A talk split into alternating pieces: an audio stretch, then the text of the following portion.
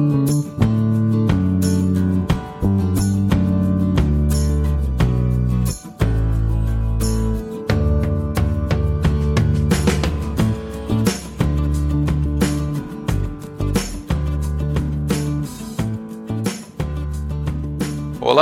olá! Estamos para mais um Justiça Sem Fronteiras.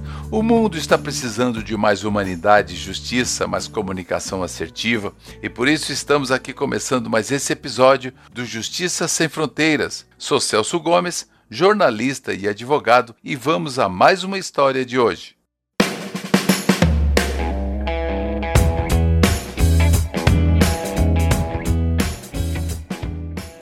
Todos nós estamos em meio a notícias que mexem com nossa sensibilidade. São incêndios de grandes proporções. Não bastasse a pandemia que continua deixando a todos nós muito perplexos. Imaginem não cuidar de quem cuida e vive das florestas, como os povos indígenas. Hoje vamos conversar com um dos líderes indígenas da etnia Paité Suruí, que é Gazodá Suruí, direto da aldeia localizada nas proximidades da cidade de Cacoal, interior de Rondônia. Gazodá é o primeiro estudante indígena a concluir o mestrado pela Universidade Federal de Rondônia Unir e ele está no segundo ano de doutorado. Então, obrigado por aceitar o nosso convite. Seja bem-vindo, Gazodá Suruí. Boa tarde, Celso. É uma felicidade e um prazer muito grande estar aqui com você para falar um pouco né, do meu povo, da nossa realidade aqui dentro da terra indígena 7 de setembro, território indígena onde vive meu povo Paité Suruí. A gente agradece muito por essa oportunidade, né? Porque muitas pessoas é, não conhecem a realidade do é povo verdade, indígena é brasileiro. Verdade. Então esse é o momento oportuno para a gente falar sobre isso, como que é o nosso dia a dia aqui dentro da aldeia, aqui dentro do nosso território e que muitas das vezes as pessoas é, fora da aldeia, da cidade, dos grandes centros urbanos não conhecem. Então, eu fico, eu fico muito feliz por você, né?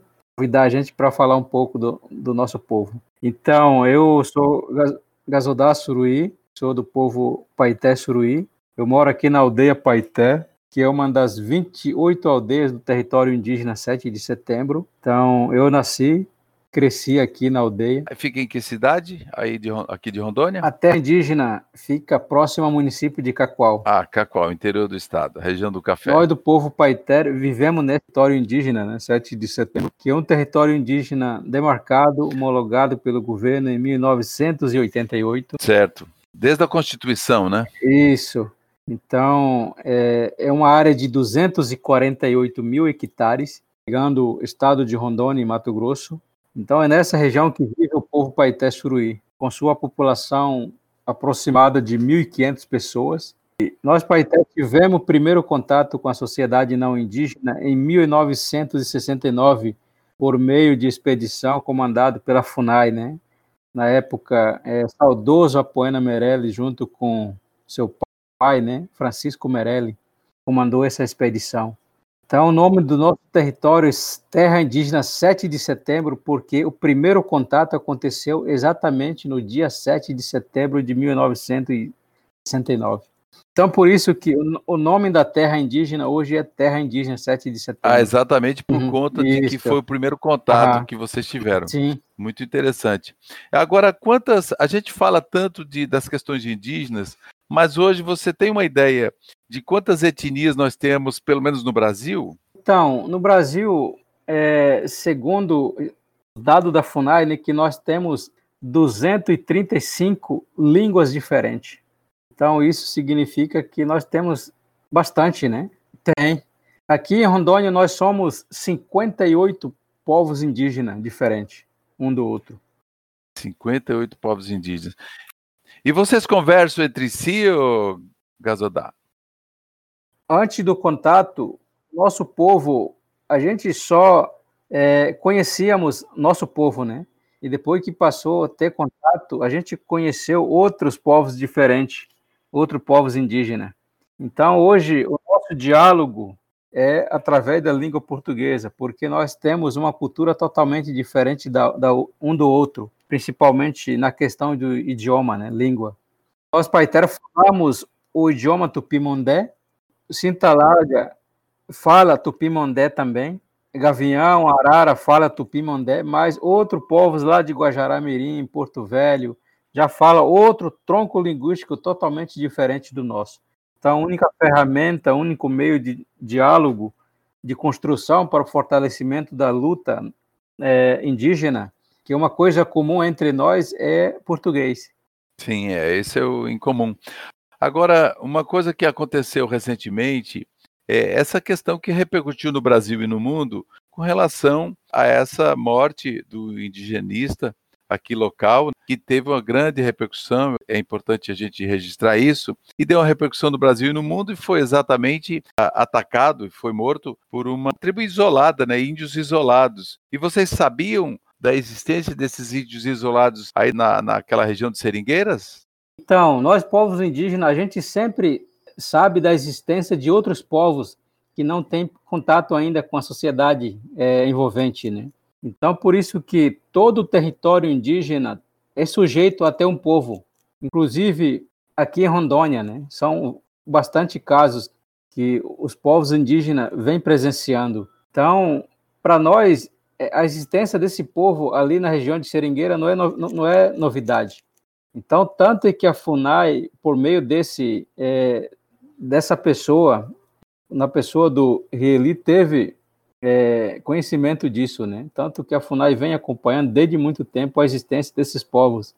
É, e, o, e esse indigenista, que é o Riele Franciscato, há 30 anos trabalha, trabalhava pela, pela FUNAI, né? E deu a, dedicou a vida, né, em defesa dos povos indígenas e acabou sendo, de alguma forma, abatido por um dos, dos indígenas. Logicamente, foi uma situação muito isolada de verdade, né? Sim, porque não é qualquer pessoa que é, dedica a sua vida à causa de, de outro ser humano, né? De, do seu próximo, né? Então, ele foi esse, esse ser humano incrível. Dedicou 30 anos à causa indígena. Ainda mais, nunca desistiu, desanimou dessa luta, vendo que não tinha apoio, não tinha interesse do governo acompanhar essa questão. Então, para mim, ele é um herói, ele é um guerreiro, porque ele só tomou a frente desse trabalho por inici iniciativa própria. Porque há muito tempo a FUNAI ela não vem tratando a questão indígena como FUNAI no passado fez pelos povos indígenas. Cada dia que passa, a FUNAI está afastando do índio. Só tem nome FUNAI, mas não é aquela FUNAI que os nossos pais, os nossos avós conheceram. FUNAI. Aquela Fundação Nacional do Índio, verdadeiramente, no seu conceito, ele não, ele perdeu o objeto. Perdeu o objeto. Então, para mim, a morte desse guerreiro, dessa pessoa importante para a causa indígena, foi resultado um disso, né? Um baque. um baque. Porque, é, porque a gente indígena entende assim, porque se não houvesse a pressão Sim. do não indígena em cima do território, da floresta, os índios não poderiam estar desesperado assim. É, porque quando o indígena, porque quando o indígena isolado que está na sua floresta, na sua casa, quando ele é pressionado, com certeza ele vai correr para todos os lados. Aí aparece numa cidade, numa vila. Então, com certeza eles estão sendo é, pressionados, eles estão sendo perseguidos. Então, ele acaba procurando achar uma solução onde se esconder e hoje não tem onde esconder mais. Então foi assim que os indígenas saíram e o indígena isolado que não tem contato com ninguém, não conhece mundo de fora, apenas o, mundo dele, ele não sabe quem é pessoa bom, quem é pessoa ruim. Para ele, toda pessoa diferente é estranho. O que aconteceu foi que o, esses indígenas isolados, eles estavam exatamente pressionados. Teve uma entrevista que é por grileiros e pessoas que vão invadindo a parte onde eles estavam, né? É isso. Sim. Então, hoje, toda a terra indígena está sendo pressionada, nível do Brasil, né? principalmente na Amazônia brasileira, Rondônia, onde se encontra a maior parte da floresta ainda. Né? Então, por isso, hoje, Amazônia, Rondônia, é tudo é, pressão muito forte. Então, o que está acontecendo hoje é resultado de tudo isso, né? Dessa má assistência do governo em relação às Agora, falando indígenas. em governo, como você tem visto essas manifestações do governo federal discursos com relação aos povos indígenas, com relação às queimadas na Amazônia, animais sendo abatidos pelo fogo, pessoas. O governo federal tem feito algum tipo de política para atender os povos indígenas, especialmente os que vivem aqui na Amazônia, na sua avaliação? Hoje eu tenho 41 anos, então durante todo esse tempo eu me dediquei a minha vida, né, à causa do meu povo, né? E também tem contribuído com o movimento indígena, participando em nível nacional, internacional. E durante todo esse tempo, é, avaliando a conversa de grandes lideranças importantes do, do indígena do Brasil, do Brasil, eu tenho avaliado muita coisa. Segundo os nossos líderes, que nenhum governo foi bom para nós até nenhum. hoje, nenhum. Mas, mas cada dia que passa, aparece um governo mais ignorante, mais preconceituoso do que um. Então, isso significa para nós que, em vez de nós tornar cada vez mais ser humano, nós estamos, parece que, andando para trás. Então, ninguém se entende um ao outro. Quando o povo indígena fala que ele precisa ter direito à cultura, saúde, educação, território, o governo ele nunca é, levou a sério. Então nós povos indígenas defendemos o nosso território, o nosso direito, porque a gente entende que ela é importante para a nossa sobrevivência. Porque quando nós defendemos manter a floresta em pé, não é apenas Entendi. manter em pé, porque mantendo a floresta em pé, ela está fortalecendo a nossa existência. Então, por isso que nós sempre falamos isso, e nenhum governo entendeu isso, por que, que nós Sim. sempre falamos isso. Então, hoje a gente está vendo as consequências, resultado dessa ignorância, desse respeito, porque a natureza faz parte da vida humana, não só indígena. Então, é isso que nós tentamos contribuir com, com o mundo, né? o bem-estar de todos. Porque quando o índio mantém a floresta está em pé, ela contribui para o mundo, para a humanidade, onde quer que ele esteja, seja na e contribuindo não só com a humanidade, mas com outros seres. A gente está contribuindo dos animais, da fauna, flora do nosso planeta. Então é isso que a gente fala com o ser humano. Uhum. Que a gente tem visto, e não é só no Brasil, mas acho que no mundo, mas nós estamos presenciando aqui no momento, que a gente está, hoje é dia 14 de setembro, a gente está presenciando essas queimadas no Mato Grosso, na Amazônia, então locais em que os voluntários é que estão tendo que se expor né, muitos voluntários para salvar animais, para salvar pessoas, para salvar vilas, vilarejos, né? E a comunidade indígena está no meio desse fogo aí também, e não é por falta de alerta dos próprios indígenas, né? É isso que você está reforçando aqui, né? Inclusive, eu particularmente, eu pensei que com essa pandemia ia haver pouca queimada, ia haver pouco des é, destruição, desmatamento. Parece que o ser humano ele não está nem aí para a vida, mas está interesse em outras coisas que não vale a pena lutar tanto por ela, que é o capitalismo. Então, hoje, por mais que nós estamos atravessando esse momento de crise com essa pandemia, continua ainda queimada, destruição, desmatamento, que afeta diretamente a saúde humana, né? Então, deu para entender aí que o ser humano não está nem aí para a vida e muito menos para o futuro da, da nação brasileira e do mundo, né? É verdade. E a, com relação, você falou em coronavírus, a Covid-19, como que vocês estão fazendo para fazer esse enfrentamento? A gente soube que já houve, houve algumas mortes, aí dentro do povo suruí, já teve, salvo engano, umas quatro mortes, e vocês temem essa questão da morte pela Covid-19. Que tipo de política está tendo para protegê-los, para ajudá-los com relação a, a evitar a, a, contaminação aí dos povos de vocês? Então, hoje nós temos é, órgãos que atuam com a questão indígena desde muito tempo, né? como é o caso da FUNAI, que atua diretamente na proteção do território indígena, porque ano passado a FUNAI ele era um órgão completo que atuava a questão indígena, desde o território, cultura, educação, saúde e tudo outras coisas, né?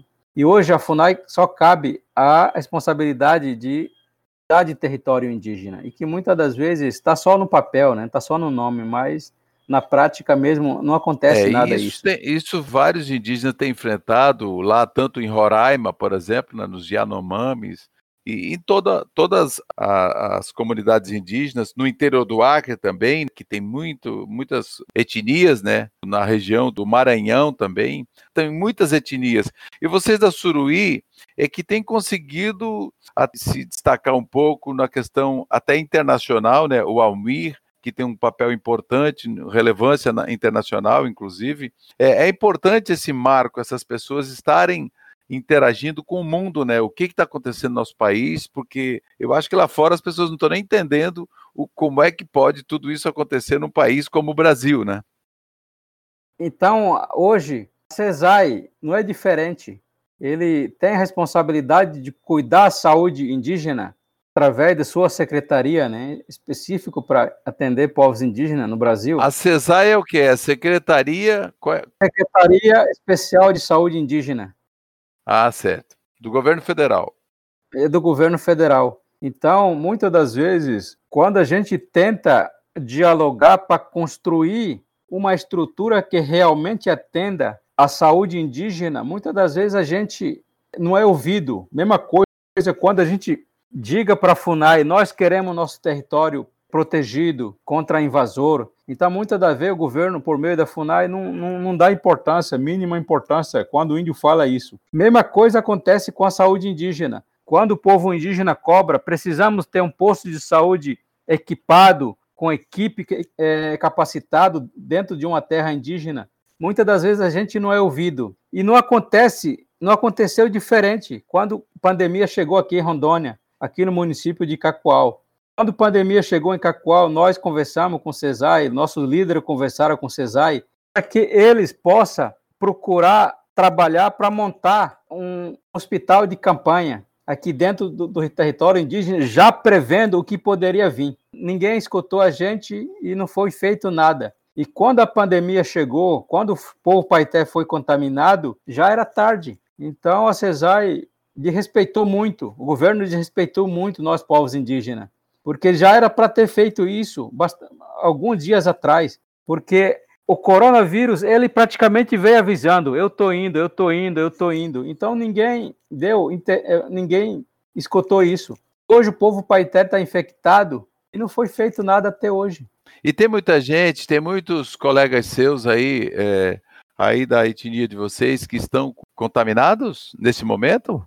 Então, a aldeia onde eu moro foi uma das aldeias primeiras a ser infectada. Aqui nós somos uma população de 240 pessoas, metade da população foi infectada. Graças a Deus, nossa. aqui na nossa aldeia, nós não tivemos nenhum óbito, mas eu sempre falo para as pessoas. Mas na, no povo suruí teve, né? Nas outras aldeias de vocês, né? Que foi o primeiro aldeia a ser infectado e depois o, outras aldeias foram infectado, se infectando. Então ainda tem algumas aldeias que está sendo infectado, ainda Sei. tem. Inclusive outra aldeia morreram esses quatro meus parentes. Um é meu primo, dois é meu primo, outro é meu tio. Então isso é Sim. é muito triste, né? Então hoje, como ser humano, não é por acaso que nós estamos aqui no mundo, né?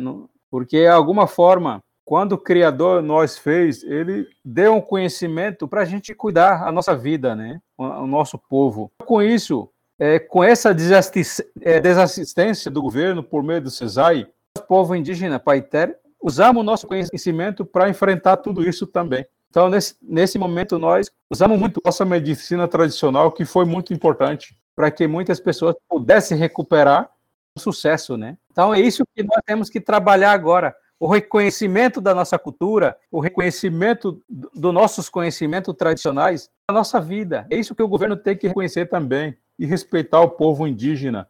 Muitas das vezes, o conhecimento do povo indígena ela é jogado no escanteio, como se não valesse nada.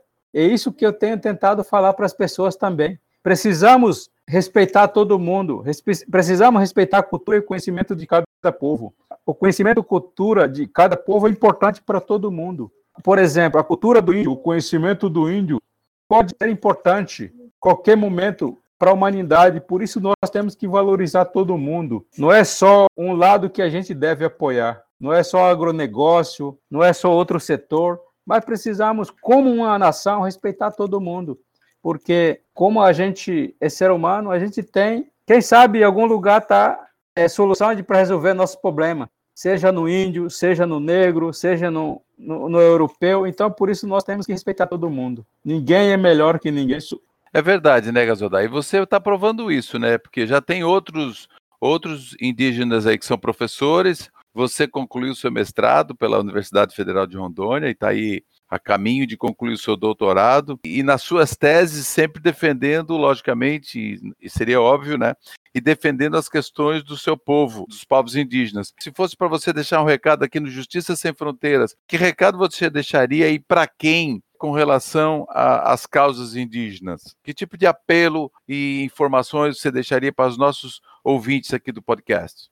Eu sempre costumo falar nas minhas palestras, nós somos conhecido Paité. Paité para nós significa gente de verdade.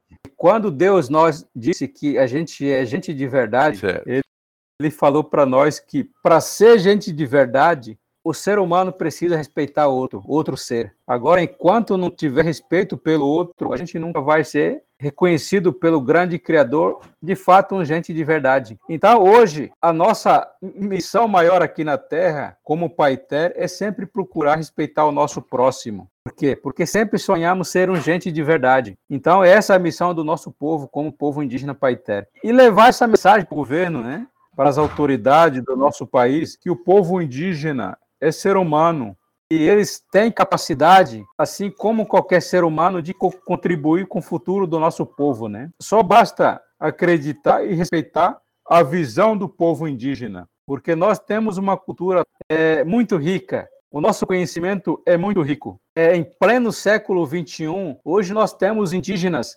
capacitados, qualificados, que tenha nível superior, mestrado e doutorado, que pode contribuir muito bem para o nosso país, como que podemos caminhar, ter um futuro melhor para todos, né? Seja índio, negro, branco, para todo mundo.